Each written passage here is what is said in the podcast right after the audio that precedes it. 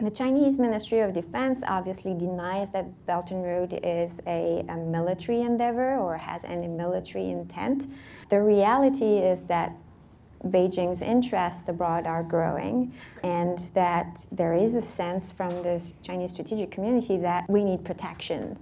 And as these interests expand, how is this community going to address the challenges in the event of a contingency or crisis in, in those Belt and Road countries?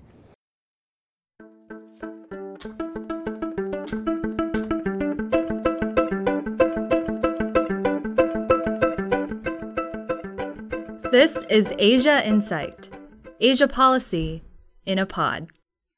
From the National Bureau of Asian Research in Washington, D.C., this is Dan Um. Asia Insight is a podcast series from NBR where we interview top Asia experts to discuss key issues affecting the Indo Pacific region.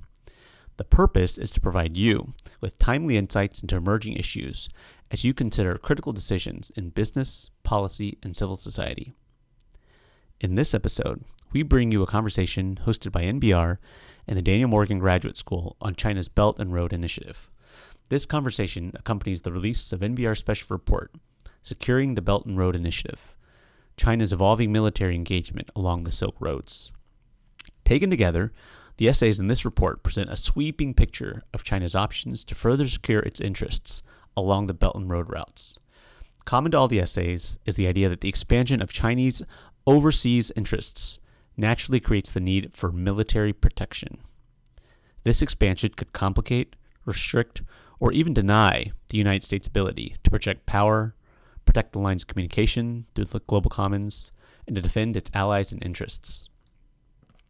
In this conversation, Ali Szalwinski, NBR's Vice President of Research, moderates this discussion with Matthew Duchâtel, Kristen Gunness, and Nadege Rolland. Ali introduces each of the speakers' bios, so without further ado, let me bring you into the conversation. With that, we're going to start with Nadege. Nadege Rolland, as Roy mentioned, was the PI, the principal investigator for this project.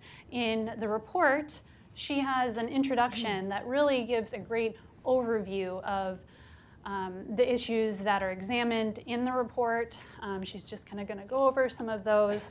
Um, and you guys can all have the bio sheets here, but um, I'll give her her brief bio. Um, she's a senior fellow with NBR, uh, where her research focuses mainly on China's uh, foreign and defense policy and the changes in the regional dynamics across Eurasia resulting from the rise of China. Um, she draws from 20 plus years of experience as a French government official, um, and also because of that has a significant interest in transatlantic uh, cooperation on uh, Asia affairs. Uh, so after Nadege talks, um, we'll turn it over to Mathieu, um, who authored uh, the chapter, the, the chapter in the report on um, kind of what are the, the possibilities for future China military operations in BRI countries, and what are the constraints that could prevent some of those operations. Um, and he is the director of the Asia program at Institut Montaigne. Before joining the Institute, he was Senior Policy Fellow and Deputy Director of the Asia and China program at the European Council of Foreign Relations. Um, also, the senior researcher and the representative in Beijing of the Stockholm International Peace Research Institute, um, and a research fellow at the Asia Center in Paris. So many previous affiliations for that. Um, after Mathieu presents, then we'll turn to Kristen. Kristen Gunness uh, authored the chapter in the report about um, how different PLA components are addressing the capability gap uh, to develop a more flexible expeditionary force that's able to execute complex, larger, and lengthier deployments away from China's shores. Uh, and Kristen is the founder and CEO of Vantage Point Asia. She has over 20 years of experience advising, advising senior leaders in government and the private sector on East Asia political, economic, and security affairs. Uh, prior to that, she served for four years as the director of the Navy Asia Pacific Advisory Group at the Pentagon, where she advised the Chief of Naval Operations. Um, and so, with that, we'll go ahead and open it up and have Nadege give us uh, some introductory remarks. Well, thanks, thanks, Ali, and um, also thank you everyone for being with us today. Um, I'm, I'm just going to give you a, a, broad sense of what we wanted to achieve with this uh, monograph.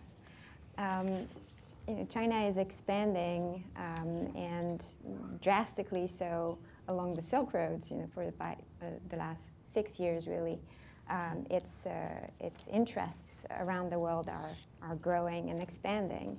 And so, really, the quick key question um, behind this research was so how is, uh, how is the strategic community in Beijing think about securing and protecting um, citizens uh, who are working on the infrastructure projects around the world? Over 2 million Chinese citizens um, working abroad today in difficult areas, in difficult territories, in difficult regions and countries where the security is not, is not great. Um, how are they going to protect their assets, um, the infrastructure that they're building, some of them uh, that are basically Chinese? I mean, these are kind of basic questions that are uh, behind this report. And our approach was trying to figure out how the Chinese security, military, and strategic community is thinking about that. Maybe some of the things that we're going to see in the future are not there yet. Uh, and yet the problems and the security challenges are already existing. So we wanted to have really um, uh, authors who are experts in their domain, but also who can dig into Chinese sources so that we can see the Chinese approach um, before we can, you know, describe what's going on. And I think that's a very important uh, thing that, that we wanted to do, not just wait or look from the outside, what's, what's the shape of, of this military or security engagement, but also looking from the source of how the strategic thinker back, thinkers back in Beijing think about those challenges and what options they see uh, for, for the future. So the Chinese Ministry of Defense obviously denies that Belt and Road is a, a military endeavor or has any military intent. Uh, the reality is that Beijing's interests abroad are growing, um, and that there is a sense from the Chinese strategic community that we need protection. Um, so, and as these uh, these interests expand, how is it going? How is this community going to address the challenges um, that are in the event of a contingency or crisis in, in those Belt and Road countries.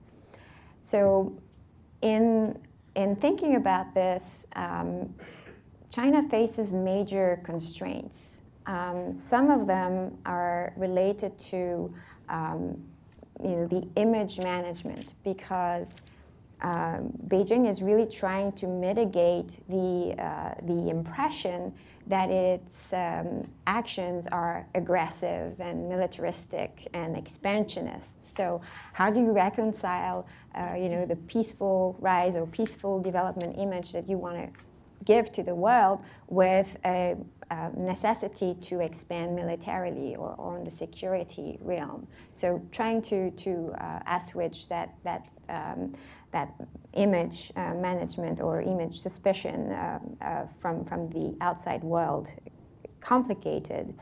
Another constraint um, is really in the, in the normative and, and legal area, and, and, and Mathieu is going to talk more about that.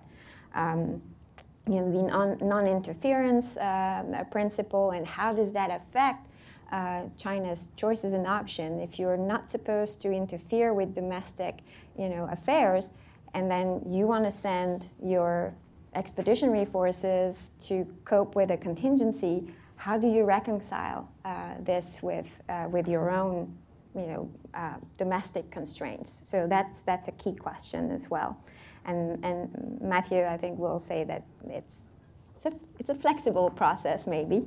Um, and the third, of course, is, is the, the, the, capacity gap. You might want to do things that your capacities don't allow you to do so far. And so, how do you plan? What, what choices are you going to make um, uh, to, to face the potential of future contingencies? And, and I think that Kristen will say a bit more about, about that too.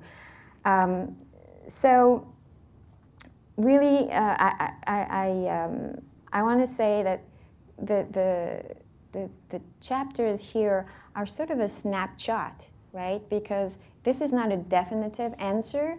Uh, I think that the, the security, military, and strategic community in Beijing is really looking hard in those issues. We took a snapshot at what they're thinking now, and what we saw is that there are, there are wide array of possibilities that they're thinking about. Some are very traditionally military oriented, others are more, I would say, innovative or, or indirect approaches. Um, and we, we really need to, to carefully uh, look at them because they have different implications for how do we also respond to, to, to those areas. So um, there are seven chapters, as, um, as have been mentioned before. I w- I won't go into all of them. Uh, we, can, we can talk about them in the Q&A.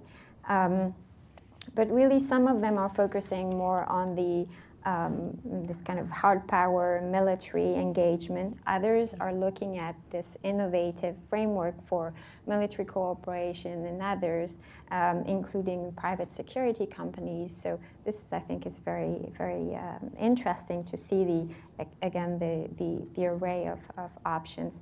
What I want to undermine here, though, is um, uh, this is a tribute of how NBR works we are a small um, a think tank, but we can rely on a globally um, a, a, global network of experts. And this is really what you see here. We have uh, seven authors who come from France, the US. Uh, we have an Italian based in China. We have a Chinese author. We have a British author. We have an Australian author all of them are experts in their domain, and all of them have contributed to, um, to, to, to this report. And I really want to thank each and all of them for the quality of the work they have, they have done. Um, this would not be uh, possible without, without them. So with that, I'm, I'm going to end here. Yeah. Wonderful. Thank you. Thank you. Great. All right, we'll go right into Matthew's okay. remarks. Thank you very much for, for having me. I'm very honored to have been part of this publication and to have been invited to join this panel discussion today.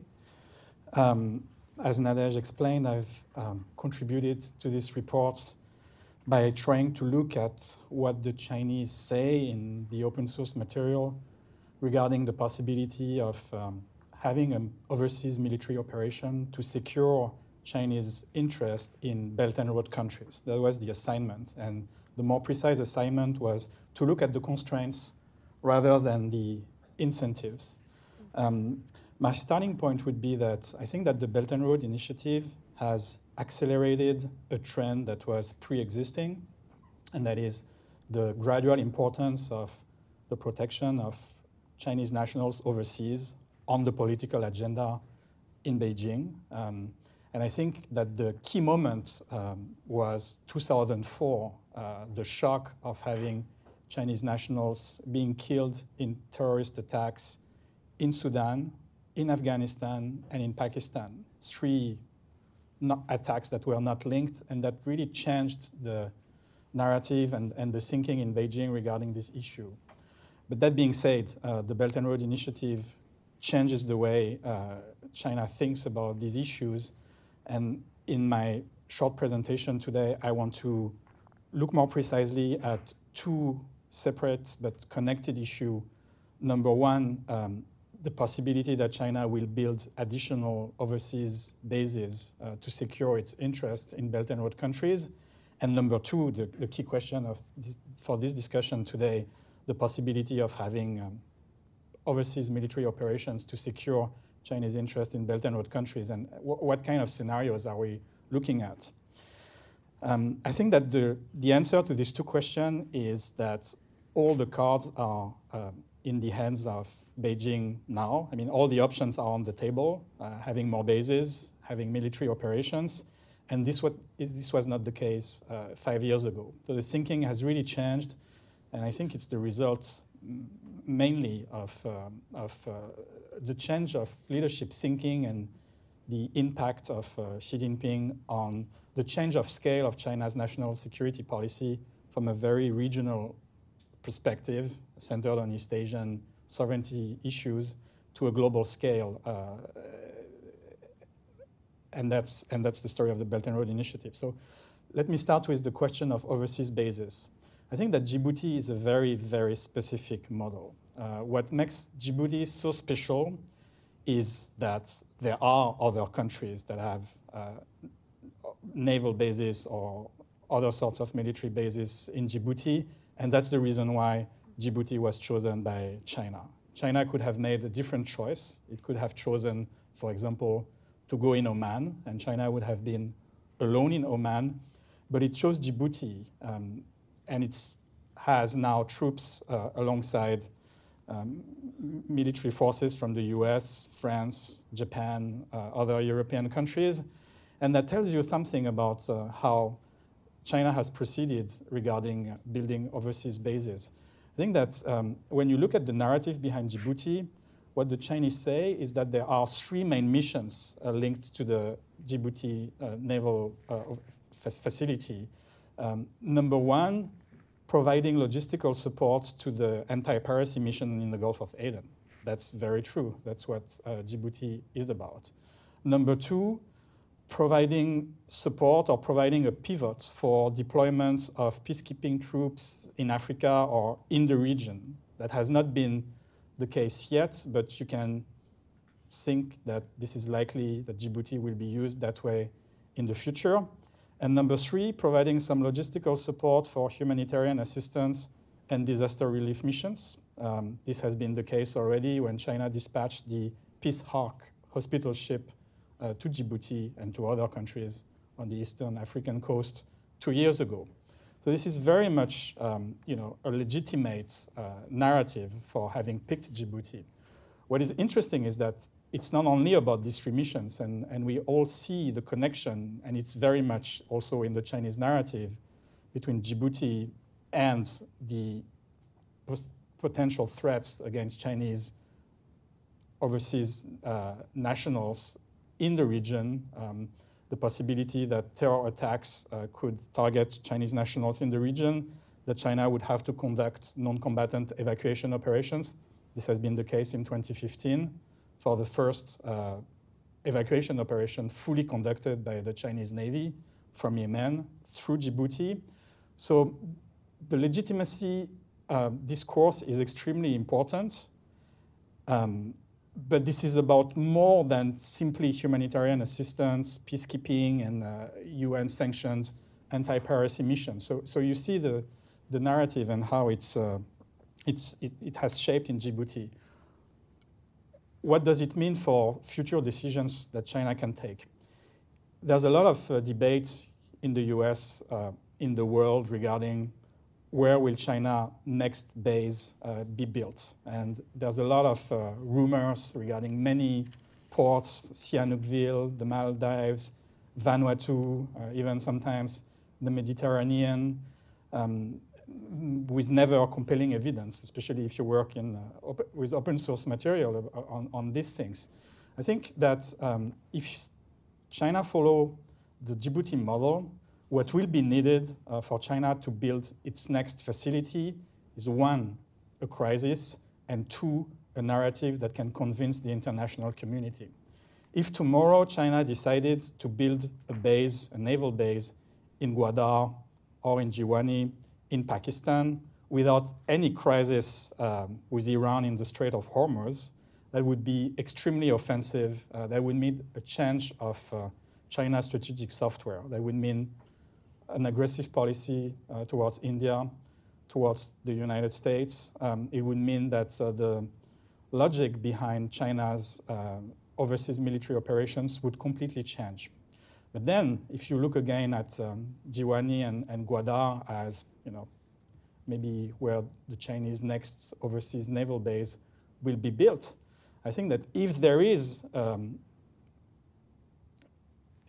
an opening in the form or an opportunity in the form of a multinational uh, escort mission in the Strait of Hormuz, then you would have um, a, a, sufficient narrative for China uh, to build an additional facility in, in that place.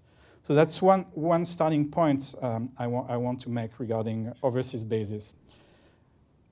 In the paper, I touch upon the Chinese facility in Tajikistan uh, because I think it's very important and I think it's interesting to contrast the Chinese facility in Tajikistan with the Chinese facility in Djibouti. Um, one of the main differences, and it's quite obvious, is that China communicates a lot about Djibouti but does not communicate at all about Tajikistan, apart from saying, apart from non really denying that it's, uh, uh, it's there, that there's a small facility to oversee um, security in the Wakhan corridor, the border between um, Afghanistan and Tajikistan, and, and Tajikistan and, and China. Um, but it shows that um, you know Djibouti is really a starting point, and uh, and the mindset has completely changed in Beijing regarding overseas um, facilities.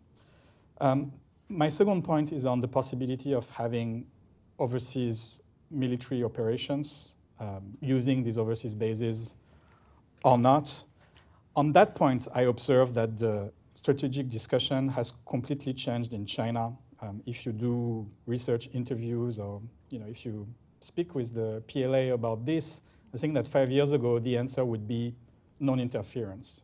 Today the answer is, you know, they don't really know. Uh, it's an option. It's clear. I think the the, the software has changed, um, and I think that one of the main driver for this change has been terrorist risks and uh, and the counterterrorism uh, outlook that China has, and, and the terror attacks that Chinese nationals have suffered um, in many countries um, in the world over the past 10 years. It's, it's, just, it's just a fact. It's just a fact. And that's where we go to the legal dimension. The 2015 counter-terror law uh, passed by the National People's Congress has been uh, a watershed in this discussion. I think once things change at that level, um, then the strategic discussion completely changes because you see, uh, and this is part of what is now translated in English as rules-based governance, not, not rule of law, but rules-based governance. Um, that is part of the, of the software changed un under Xi Jinping. Um, I think that the people, People's Armed Police Force has really lobbied. Um, you have the Navy, but you also do have the PAP. And the PAP, um, and it's deployed, in fact, uh, in overseas missions, for example, to protect Chinese embassies in Afghanistan and in Iraq, um, has almost a vested interest uh, to grow uh, outside China's borders and is seeing the terrorist risk and counter-terror missions as really the driver of a, of a global expansion. Um, and it's very much present in the sources. I have, for this report, translated a few pieces um, published by PAP officers in some Chinese military journals. I mean, you can see that there is a, an intention by the PAP to um, be present globally to support uh, Chinese interests and defend uh, Chinese nationals overseas. So, what kind of scenarios, now that the thinking on bases has changed and the thinking on overseas military missions has changed as well? I mean, if you think in terms of gradation, I would say number one, um, a non-combatant evacuation operation in conditions that are more complex than conditions that China faced in Kyrgyzstan, um, in Yemen, in Libya. Um, that is almost, um, you know, automatic. That, that's going to be the Chinese response to a major crisis uh, involving Chinese nationals overseas. There will be an evacuation. Um, and then it depends on the circumstances, the conditions, the risks, etc.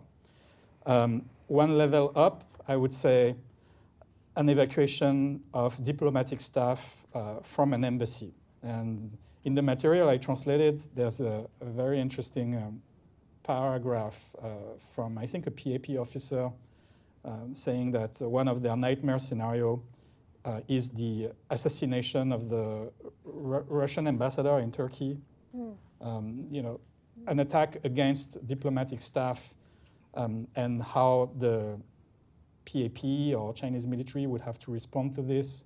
Um, if there was, for example, kidnapping of, uh, of Chinese diplomatic staff, that's the sort of scenarios for which the PAP uh, is, is training, and this would mean a difficult extraction. So that's a scenario for the future. Then, one level up, I would say uh, terrorist attack against one Chinese project in one Belt and Road country. In fact, it doesn't matter that much if it's a Belt and Road country or not, mm. I, I, would say. Mm. Um, but this would invite some sort of um, response. Um, some of you may have seen the movie Red Sea, um, Honghai Xingdong, Red Sea Operation, think, yeah. um, which is quite interesting because, because it was actually sponsored by the, by the PLA Navy, um, the political arm of the PLA Navy. So um, a lot of people have watched the movie Lone Wolf too, mm. but this one I think is more interesting because it's part of the internal and domestic and international communication of the, of the PLA Navy. That sort of scenario is now very much uh, a possibility. And then uh, on the scale, uh, if you move one level up, I think there's the question of, um, uh, and it's in the sources, you know, the response to a terrorist attack by targeting specific individuals or you know specific groups, in fact, moving in the direction of uh, an American model uh, in response to terrorist attacks. I think that the discussion is uh, is very much going in that direction. So to conclude very quickly, I mean, two points. Um, number one, I think that now that the thinking has completely changed, what will decide uh, future scenarios what will be decisive is really events, crisis, mm-hmm. how China will pragmatically um, respond to specific crisis scenarios. And number two, um, and I'm speaking more from a European perspective here, I don't think that uh, everyone has, has adjusted uh, th- their thinking mm. to the fact that uh, China is really moving in the direction mm. of being an interventionist state. Uh, I think that the software remains strategic caution, but there are now many, many um, uh, possibilities that China will exit strategic caution uh, as a result of specific crisis. Mm-hmm. Wonderful. Great. And Kristen. Last but not least. No, um, definitely not least. um, thank, I just wanted to thank Nadege and, and um, Roy for having me on the panel and, and, as part of the project. It's been a really great experience. Um, so I, a lot of what I did actually dovetails very nicely with Mathieu's presentation. Um, so the PLA is developing the capabilities for some of those scenarios that you've been talking about. Um, I looked specifically at PLA expeditionary capabilities, so how the PLA is responding to increased pressure by Beijing um, to protect its uh, citizens and interests abroad. And also, I looked at um, where and when Beijing might choose to deploy its forces overseas in the future, which is kind of the question on everyone's mind. Um, so, I'm going to also echo something that Mathieu said, in that um, the, the trend towards um, China focusing on its expeditionary capabilities has been there for some time. The BRI increased the urgency of that, I would say. But the drivers have been there for a while. And those, um, those include things like the China Dream, national rejuvenation, where Xi Jinping is, uh, calls for an increasing increase in, in, China's political, economic, and military power. It calls for a strong military. Um, another one would be China's expanding involvement in inter- international affairs. You can see this in increased funding for UN peacekeeping operations in places like Sudan, where you know more and more peacekeepers are going, Chinese peacekeepers, to protect the oil fields there. Um, a third one that people don't always talk about, but it's important, is increased domestic pressure in China on the leadership to protect citizens abroad, especially when they come into harm's way. Um, you know, that's where you saw some of the non-combatant evacuation operations and things like that. Um, and then a final driver is, is on pressure on China to become an international security provider um, as it becomes more strong militarily. Um, and things like it's been criticized in the past for not uh, intervening in uh, places like even in, in, its own region, like after Typhoon Haiyan, uh, you know, not having the um, HADR capabilities that the U.S. does and um, being shown up by the U.S. So these are drivers that have been around for um, some time, I would say over a decade now, and um, but the BRI has really increased um, the urgency for the PLA to develop the capabilities to close some of these gaps. So, um, which threats does the PLA assess it as most likely to face overseas? Um, because this, this really drives into how they're structuring their expeditionary force.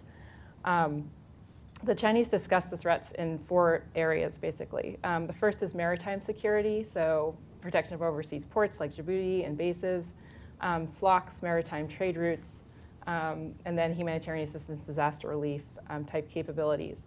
A second um, threat is border security um, and counterterrorism, and this is becoming increasingly a concern, um, particularly uh, for Chinese analysts point out um, along the border with Afghanistan, um, Pakistan, Uzbekistan, and Tajikistan, um, but also places like India and North Korea. and the PLA is already deployed to some of these places, as has the PAP, but there's also been PLA troops in some of these places.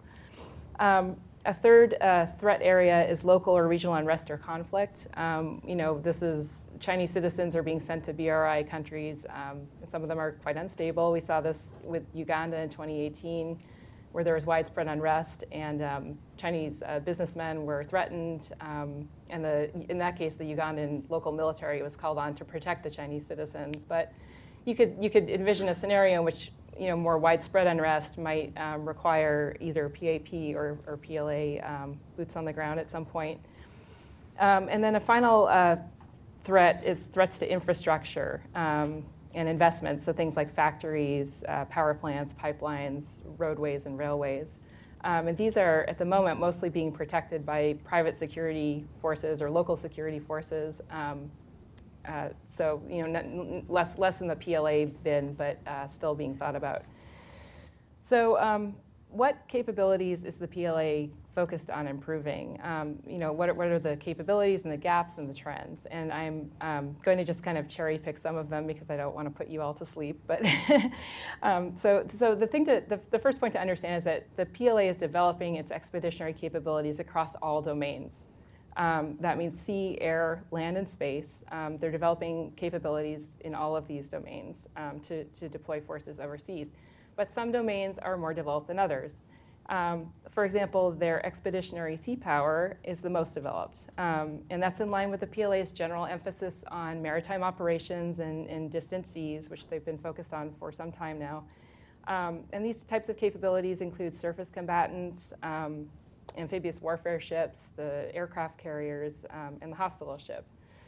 Um, this is all being going to be supported by expeditionary air power. So um, this is still limited. The PLA Air Force is under the gun now to um, provide uh, more strategic airlift capability, which has hampered um, Chinese expeditionary operations in the past. And so that's kind of what they're focused on in that respect. Um, but it's looked at as uh, supporting maritime operations for um, the land power, the ground forces, these, you know, the PLA's never needed to sustain significant forces overseas. Um, I think it's pretty unlikely that they'll send a large contingent of ground forces overseas anytime in the near future. But they do have um, pockets of capability, and those are largely in special forces, um, also the peacekeeping and the border patrol um, forces. So they're, they're improving the capabilities in, in all of those um, areas, and, and, you know, special forces would be useful in the, a kidnapping scenario, for example, or a hostage scenario. And uh, some of the special forces have actually already deployed in the Gulf of Aden with the um, counter piracy task forces, so they're getting some experience. And then finally, um, there's space capabilities. And so you need the space capabilities to enable military operations ab- abroad, and that includes uh, satellite navigation, communication, meteorology for uh, real time data and intelligence support. And um, China is developing capabilities in all of these areas, um, including on the ground support facilities for these areas too.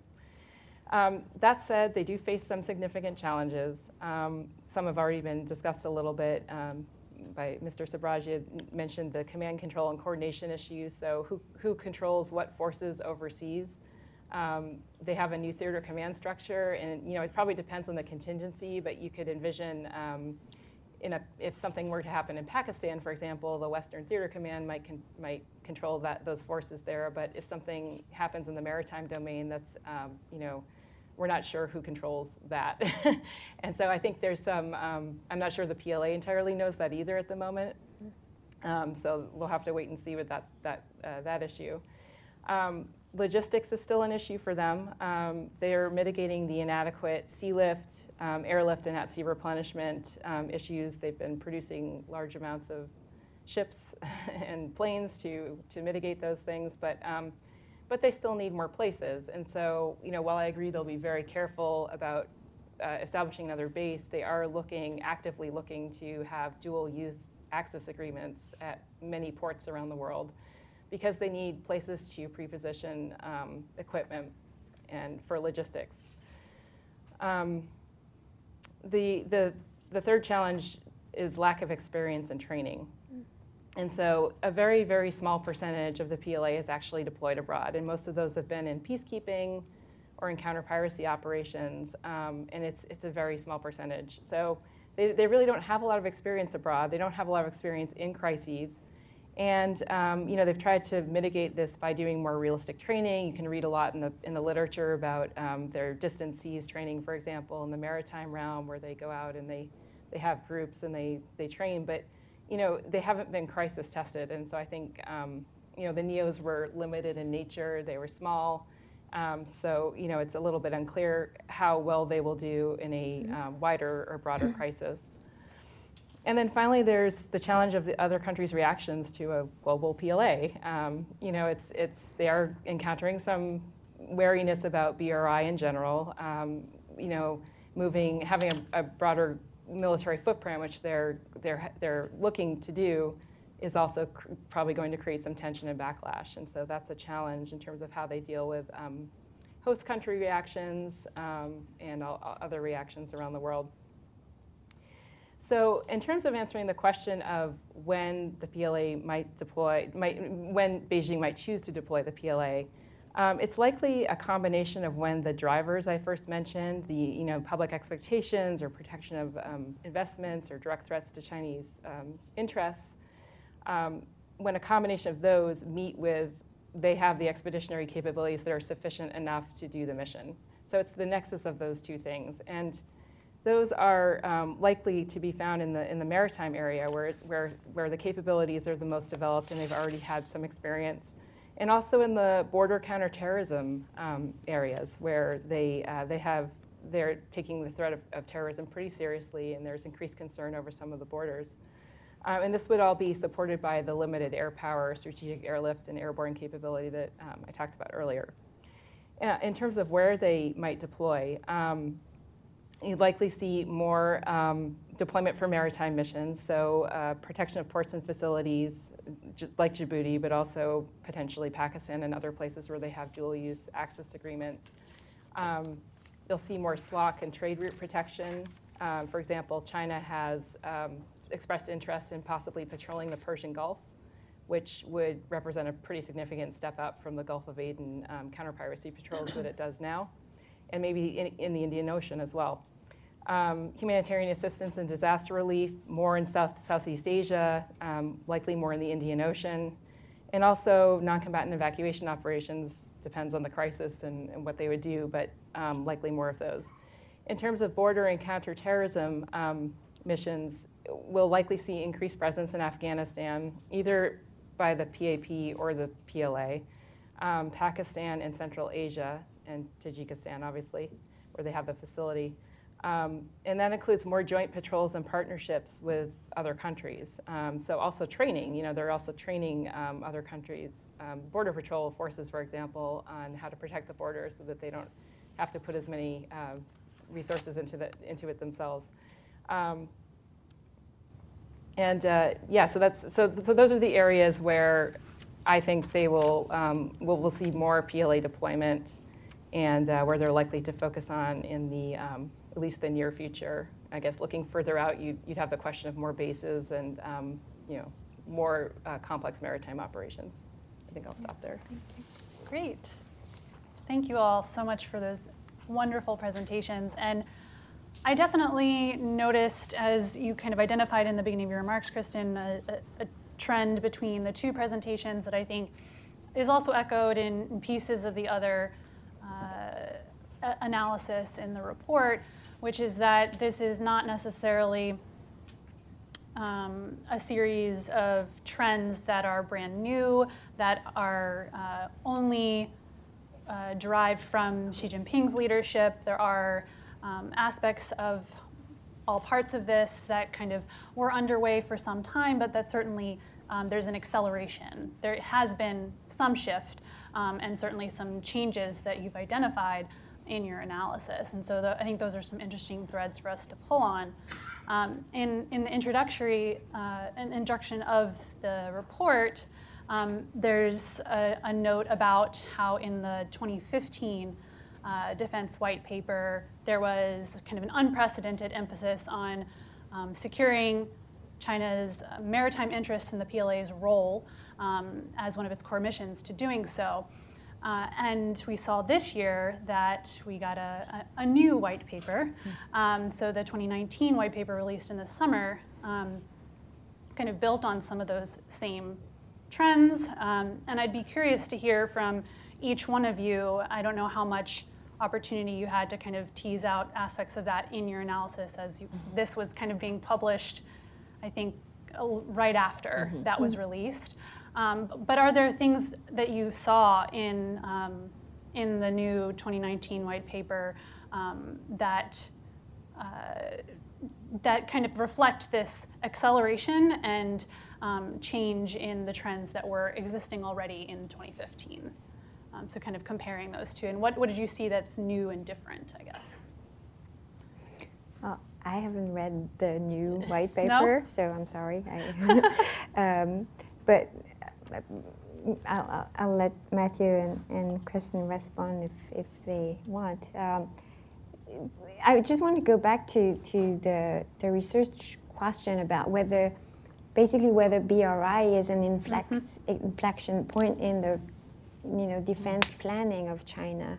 And I think the report also shows that maybe not, not, really. Maybe not, yeah. yeah. Um, so that, you know, it's not like uh, suddenly the PLA is going to completely change direction in their planning and in the operations that they're thinking about. It's just that it gives maybe more focus and maybe more urgency in starting to think about this kind of deployments. But it's not it, and, and I think both Matthew and Kristen just said it. It's it's a it's an effort that's been going on for quite a while already, and I think there is no change of, di- of general direction. It just accelerates, it gives focus, um, and it gives emphasis on, on some areas.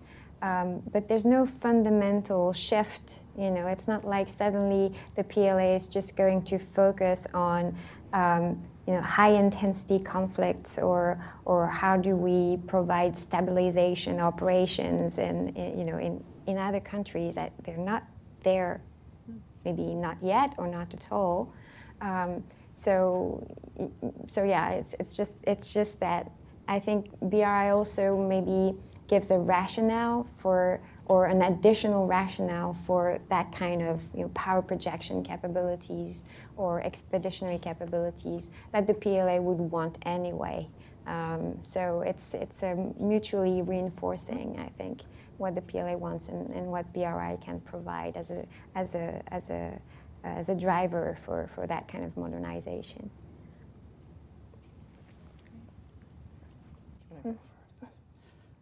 you know, I think what really changes under Xi Jinping is that some debates um, that were taking place in China, and in particular uh, the discussion regarding China uh, being a global security actor or not. I mean, previously there was a lot of resistance against this idea. Um, but there was also you know, a line of thinking that was supporting the idea that China should become a global security player.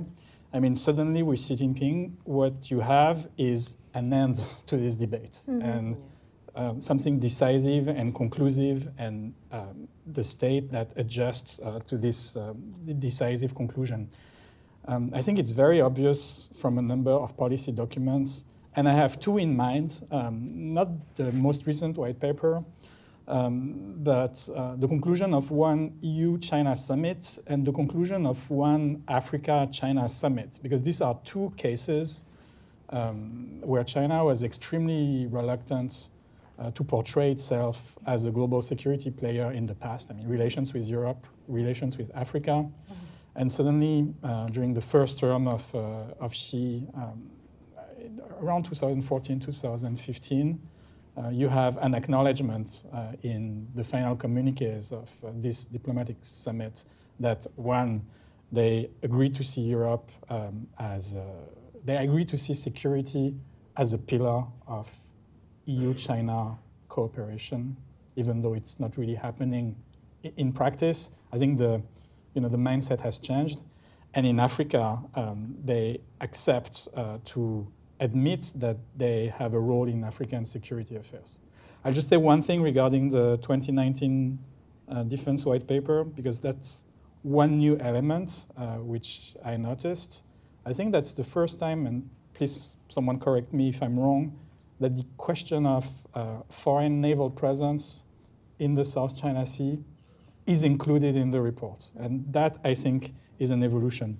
On our topic today, um, I think that this is just, uh, you know, a continuity. Yep.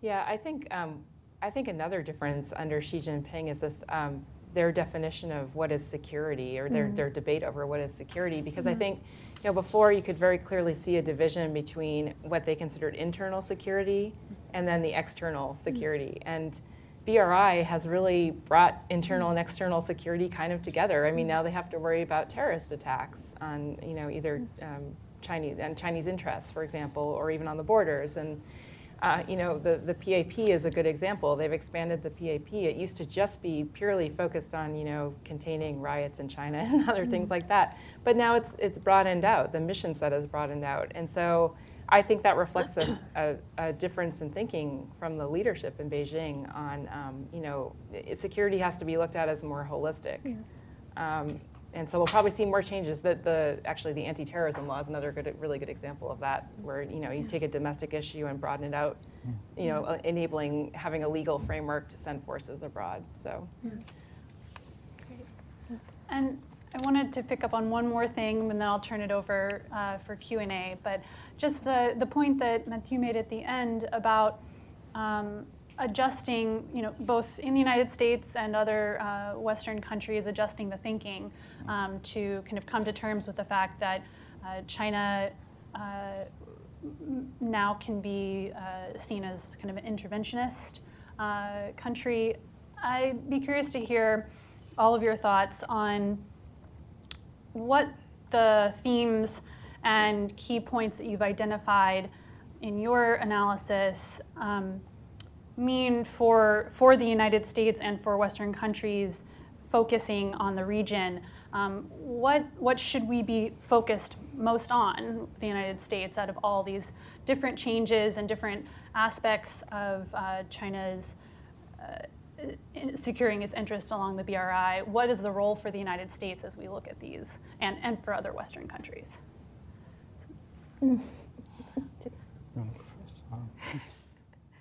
And I think it clearly raises questions about engagement with the PLA. Um, Djibouti raises questions about engagement. Um, there are now interactions, um, and I'm not going to speak for the United States, but I think the discussion in Europe has slightly evolved mm. on this matter, also as a result of, uh, I would say, the governance style of uh, Xi Jinping. Um, there used to be the idea that you know China could become an important uh, international security partner uh, in the Middle East. This is not really happening in practice. You have some very limited engagement uh, in the Gulf of Aden, uh, rather limited joint exercises. I mean, in scope and in terms of the items that are being exercised by uh, by the two sides. Um, and if you look at um, well, the policy documents on the European side, it used to be that um, engage, more engagement was some sort of a policy goal, and now it's very much focused on you know, maybe possibilities in, in, in dealing with crisis in Africa, but I don't think that there is a strong polit- polit- political push on either side uh, mm-hmm. to move ahead with the idea of more military engagement or you know, seeing the Chinese naval permanent presence in Djibouti as an opportunity. I, I, don't think that's the dominant vision at all, um, especially in France, but uh, in Europe in, in, in general. Um, I think there are questions regarding the ultimate intentions of this um, change of scale of Chinese military presence. Um, it doesn't mean that you know, there will be no engagement or no cooperation in future crises. If you think in terms of mm-hmm. an evacuation, for example, I mean, it would be just uh, needed for logistical reasons. Um, I have a very good example that dates back to the Chinese evacuation from Kyrgyzstan, I think in 2010, mm-hmm. uh, which I studied before, because there was a simultaneous evacuation of European nationals from Kyrgyzstan. And at one point, when you evacuate nationals, you have to rely on uh, the security provided by the local, uh, by, by the national government in question. And it's either competition or cooperation. In the case of Kyrgyzstan in 2010, it was competition because the, the resources of the Kyrgyz government were limited. So, you know, it's uh, who gets the escort first, and this has consequences. Mm. I think it takes some um, exchanges in, indeed uh, with, with the PLA for that sort of scenarios. Yeah, I mean, so um, as the PLA goes out into the world, you know, I think it, I think the U.S. and our allies and partners we're, we're going to struggle a little bit with how to, you know, what do you do with that? So there are different ways to approach that. You know, one is you could just say, well, leave China to its own devices, in which case you risk China doing what it wants to do with, with sort of no input from mm-hmm. anyone else. Um, that you end up with maybe a rogue actor type type um, country, um, or you could you know get together an international coalition to um, to shape uh, and and try and uh, you know influence a little bit China's expeditionary force um, development and choices. Um, and then there might be cases such as an evacuation where China might ask for help for assistance if it can't get all of its citizens out or if its expeditionary capabilities aren't developed enough. So I really think it depends on how we react and how um, our allies like Japan um, and Australia and others react to a PLA expeditionary force really depends on the, uh, the situation, the crisis, um, and also what interests are, are at stake. Um, that's not really a great answer, but I think that's, that's what we have to do. Thanks for listening to another edition of Asia Insight. To check out the show notes and links to the Belt and Road Initiative report, go to www.nbr.org. This podcast was edited by Simone McGinnis. Asia Insight theme music is by Laura Schwartz of Bellwether Bayou. Subscribe to Asia Insight on Podbean and Apple Podcasts, and let us know what you think about the podcast on Twitter. Tune in next time for another episode of Asia Insight.